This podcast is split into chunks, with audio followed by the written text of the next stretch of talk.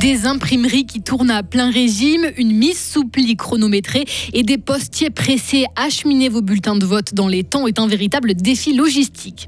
Dans la broie, un trafiquant de drogue condamné à de la prison, mais en son absence. Et puis sensibiliser les enfants au danger de la route ou les seniors aux escroqueries. Être policier, ce n'est pas que réprimer, c'est aussi dialoguer, dit la profession qui a du mal à recruter. Pas mal de soleil aujourd'hui, il fera jusqu'à 11 degrés. La seconde moitié de la semaine, par contre, s'annonce humide, venteuse et froide. Il va avaler tout cela. Euh, nous sommes mercredi 8 novembre 2023. Bonjour Maël Robert. Bonjour.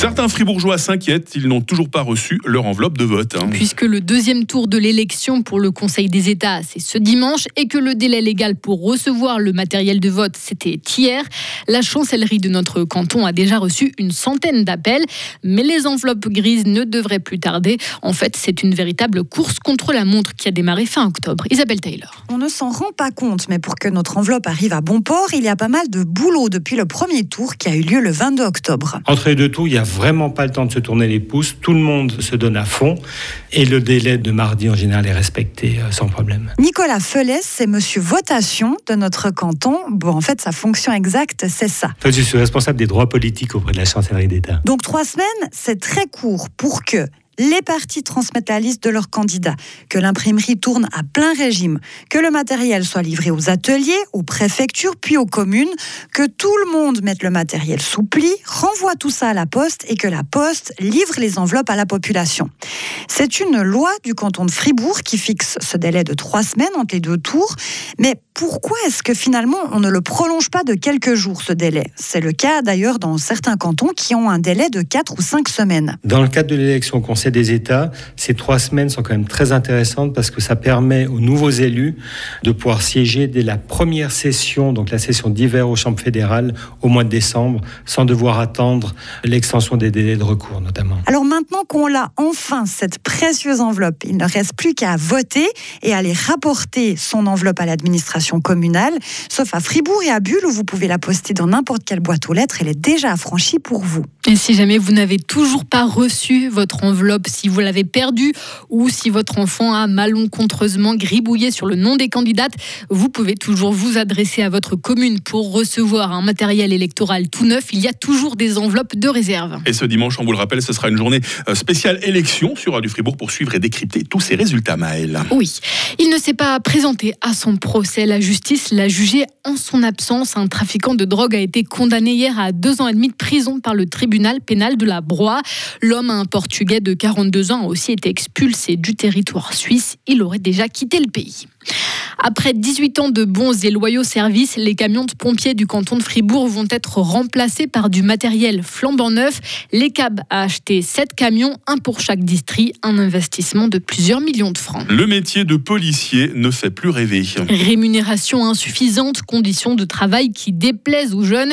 Résultat, les cantons et les villes suisses peinent à recruter alors qu'il faudrait former 20 000 agents supplémentaires.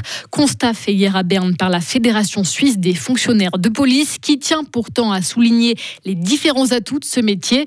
Sylvie Bula, commandante de la police vaudoise. C'est un métier dans lequel on fait de la prévention, on est au contact avec l'ensemble de la population, depuis les enfants à l'école à qui on apprend à traverser la route jusqu'aux seniors qui se font escroquer. Bien évidemment qu'il y a un volet de répression, mais il y a surtout un volet de dialogue et de désescalade. Vous évoquez la question des conditions de travail. Comment est-ce qu'on peut modifier les plannings des policiers? On doit toujours les engager quand c'est nécessaire, la nuit, le week-end. La patrouille en télétravail, c'est probablement pas pour demain. Par contre, le temps partiel, c'est possible. Le job sharing, c'est possible. Le fait de planifier les congés sous réserve évidemment de certaines situations d'urgence, c'est aussi possible. Et dans notre canton, la police cantonale recrute en ce moment justement. Les candidatures sont ouvertes jusqu'au 30 novembre. L'an passé, le nombre de dossiers avait baissé de 40% par rapport aux années précédentes. Nicolas Sarkozy à nouveau devant la justice. L'ancien président français revient devant la Cour d'appel de Paris aujourd'hui. Il avait été condamné en première instance à un an de prison ferme pour avoir dépassé le plafond légal des dépenses pour sa campagne présidentielle de 2012. Israël ne réoccupera pas la bande de Gaza, c'est ce qu'a affirmé hier soir le ministre israélien des Affaires stratégiques dans un entretien sur une chaîne américaine, alors que l'armée israélienne indique que ses troupes sont désormais au cœur de la ville de Gaza et alors qu'on est entré dans le deuxième mois de guerre. Dans ce contexte extrêmement tendu dans la région, près de Tel Aviv, des Juifs et des Arabes s'organisent pour cohabiter dans la paix. La guerre, c'est une voie où personne ne gagne. Vous entendrez ces témoignages tout à l'heure dans notre éclairage de 7h30. Petit message d'espoir, hein, donc si j'ai bien Absolument, compris, on en a aussi. besoin, on en a besoin ces temps. Maël Robert pour nous informer tout au long de cette matinée sur Radio Fribourg. Retrouvez toute l'info sur frappe et frappe.ch. Il est 7h06. La météo avec Bauhaus Matran, ton spécialiste pour l'atelier, la maison et le jardin. Économise maintenant du temps avec Click and Collect, bauhaus.ch. C'est une journée charnière aujourd'hui, hein, une journée qui va être euh, dans l'ensemble bien ensoleillée. Seule la partie nord de la Romandie pourra recevoir quelques pluies sous les plus gros nuages. Il faut aussi compter avec des grisailles euh, matinales en basse altitude. Les minimales aujourd'hui, 0 degré à Charmey, 1 degré à Fribourg, 4 degrés à Estavayer-le-Lac. On n'est pas près d'avoir des...